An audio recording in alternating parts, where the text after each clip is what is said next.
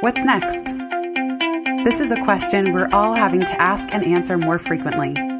I'm Jenny Blake, your host of the Pivot Podcast and author of Pivot The Only Move That Matters Is Your Next One. For show notes from this episode, visit pivotmethod.com slash podcast. If change is the only constant, then let's get better at it. Here we go.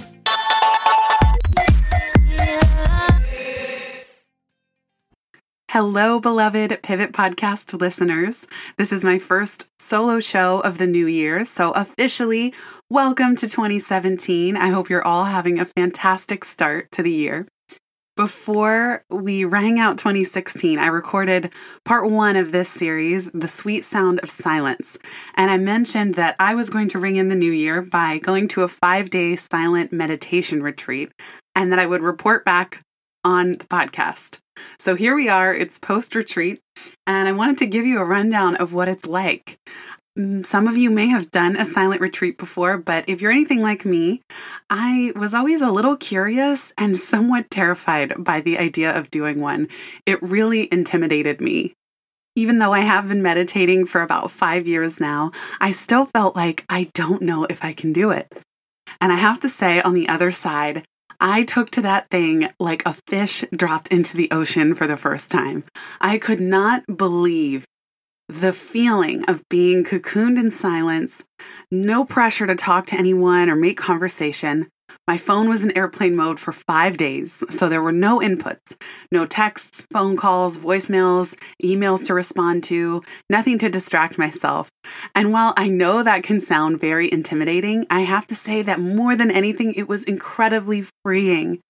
For so many of us, we don't even realize how tethered we are to our devices until they are gone or we put them in airplane mode. And I don't know about you, but that's rare these days. Even flights have Wi Fi. So even those are just these tiny pockets of time. But what I really loved was the space and stillness to cultivate the inner garden of my mind. And of course, with meditation in general, there is no goal. But I found that this was such a rich an amazing opportunity to check in with myself and process whatever was coming up. More than anything, let my creativity flourish because without all the inputs and shoulds, I really felt a sense of gratitude and awe and inspiration.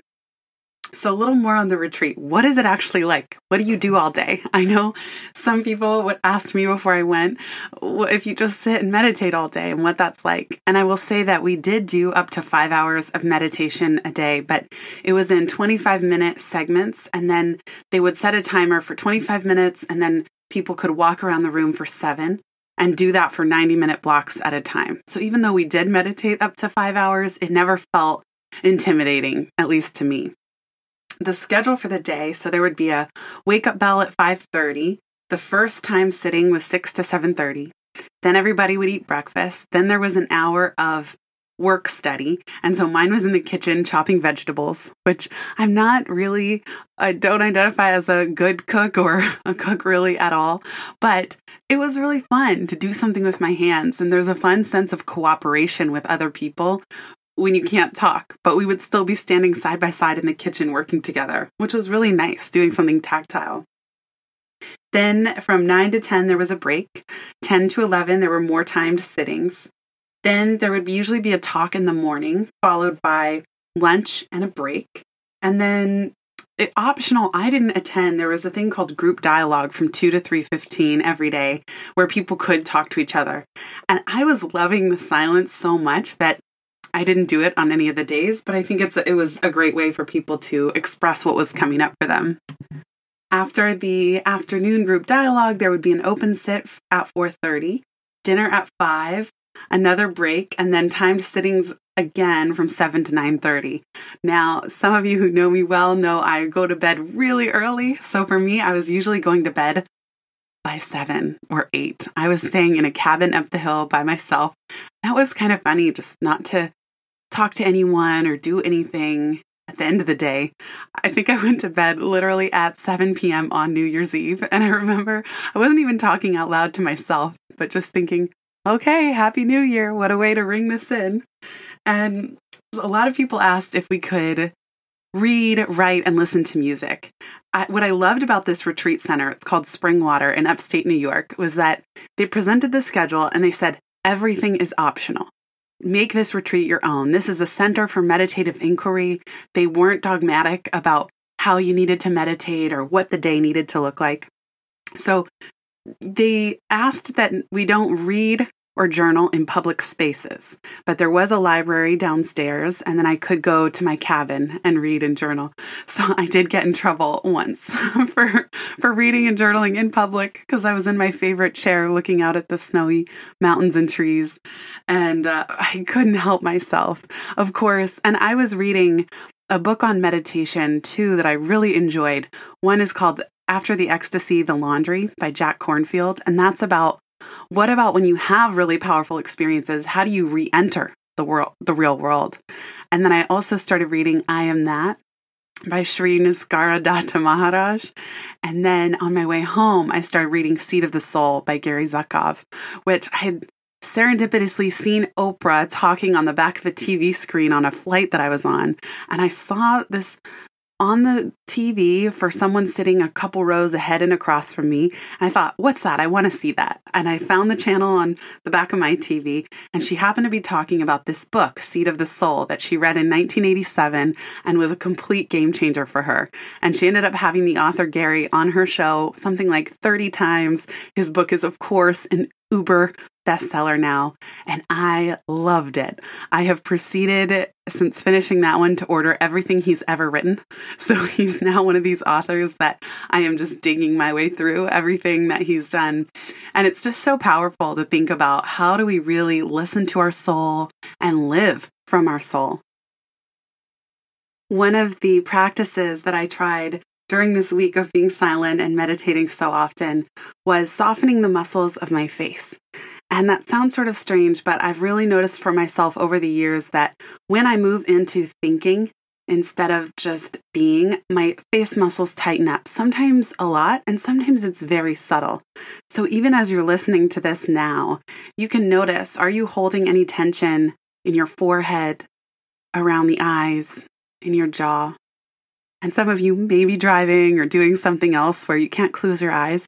But if you can, I encourage you to close your eyes and imagine softening the muscles of your face, finding a sweetness in your expression. And for me, I can usually do a few layers of this letting go. The haiku came to me during the retreat melt, soften, release your grip. Open hand allows space for everything. And so I started to say to myself every time I was in meditation melt, soften, release your grip. If you have your eyes closed, notice how can you melt? How can you soften even further?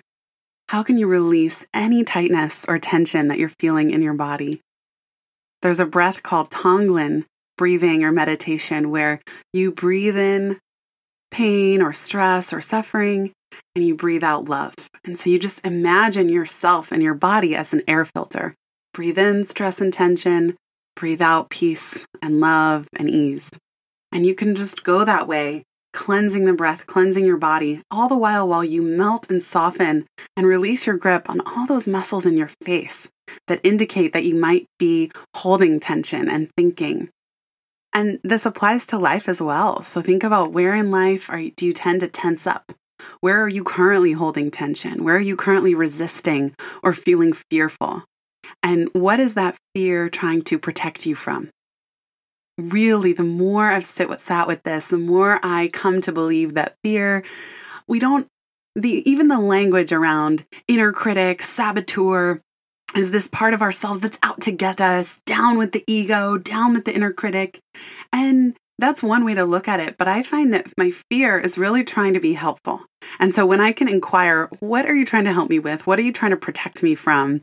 I can make friends with it and let the battle subside, let the fears dissolve, because I can replace those fears with what I know to be more true. Whatever you believe in, whatever you have faith in, even if it's just your higher self, higher wisdom, ask for guidance from that part of you to respond to those fears. And that was something that I practiced. I really took areas of myself that felt closed and what and sat with them. How can I release? How can I melt soften and release my grip in these areas. Another big feeling that came to me through this silent retreat was one of gratitude. To be able to take time out, unplugged, and just be still is such a gift. And I really wanted to come home with the intention of growing through joy and gratitude, grace and ease. So, yes, of course, sometimes growth is painful and scary and stressful. And I've learned so much from those times of my life. And there's a sense that it's okay to slow down too. And the more grateful and the more we can cultivate grace and ease and joy and flow, maybe all the same things can get done and maybe even more easily. Or maybe we drop the things that don't need to get done or that detract from us feeling that really connected sense of flow. So I'm exploring now, coming home, ways to create more space and silence. And it, it sort of occurred to me that our soul doesn't really know the word slow, at least as in you're going too slowly, or what if you're not productive enough? That's not a term our soul thinks about. In terms of the soul, the timing is just right. And if anything, it would want us to slow down. That's one of my big themes for 2017. I have my word of the year is harmony, which is all about harmony within myself, with others, with my work, feeling a sense of flow and and ease and soul forward. How can I live really from my place of innermost truth? What does that look like?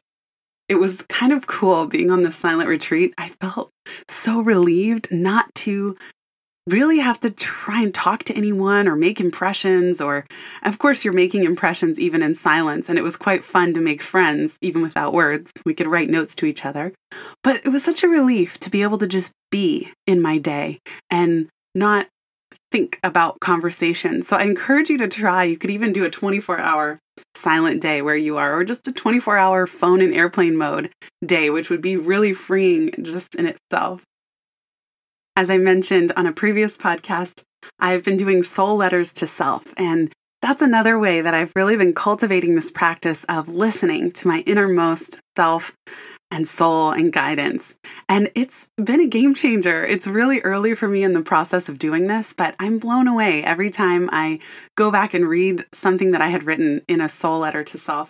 And I thought it would be nice and appropriate to read you the one that I wrote to myself on New Year's Day because I really believe that even though these are soul letters to self that I've written to myself, that they somehow apply to all of you listening as well.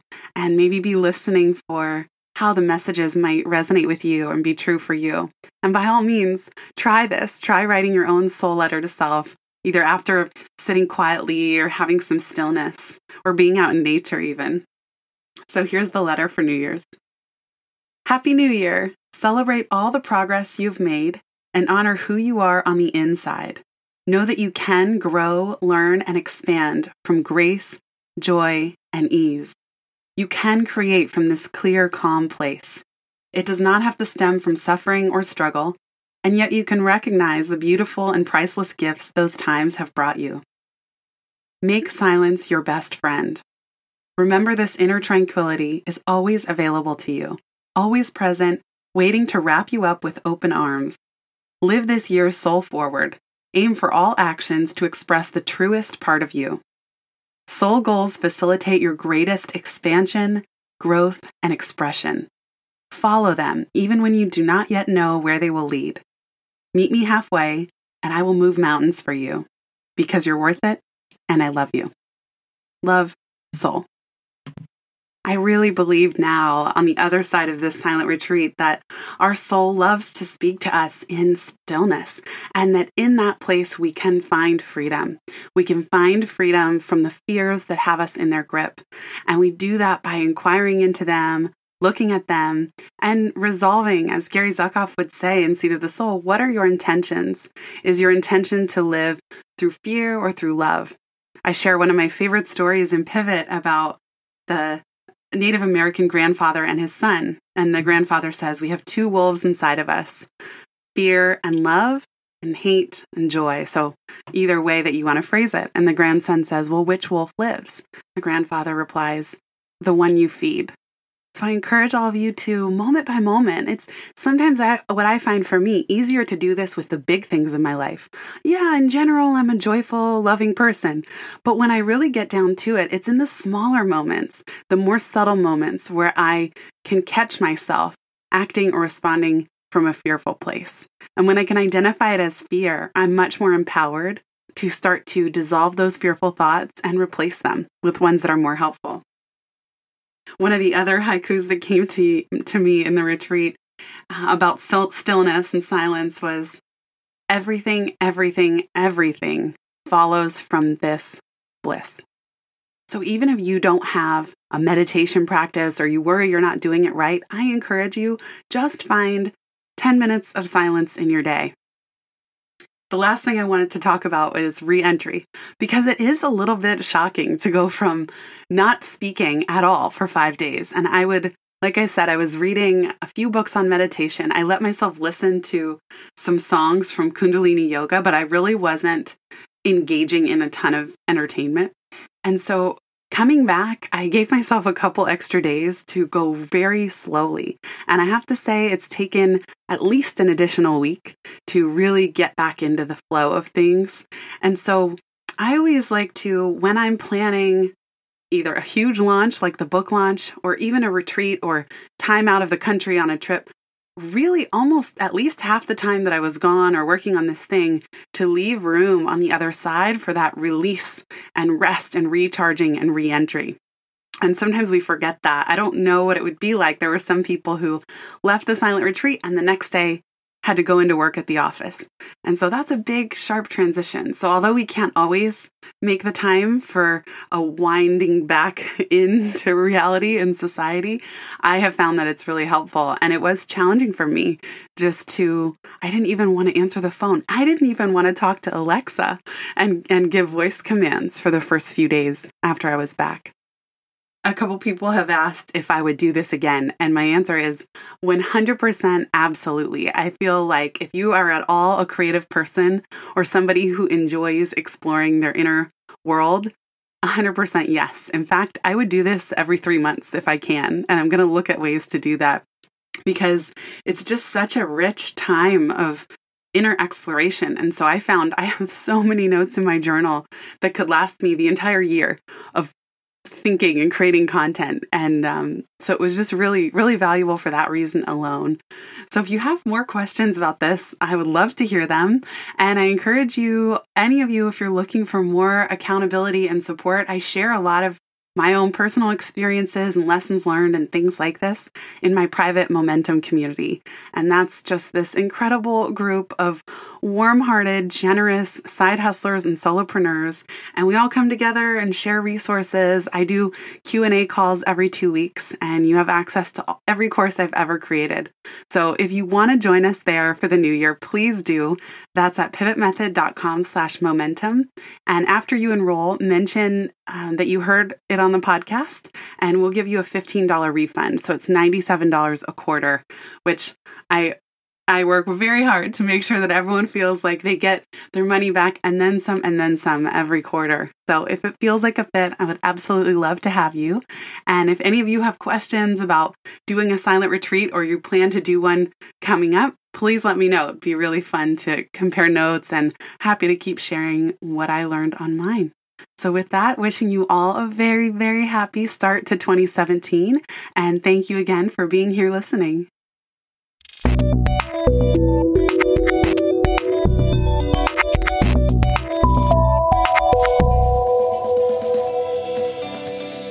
Thanks so much for listening to this episode of the Pivot Podcast. Make sure you don't miss an episode or my insider tips and templates by signing up for Pivot List, a curated twice monthly newsletter where I share the inside scoop on what I'm reading, watching, listening to, and the latest tools I'm geeking out on.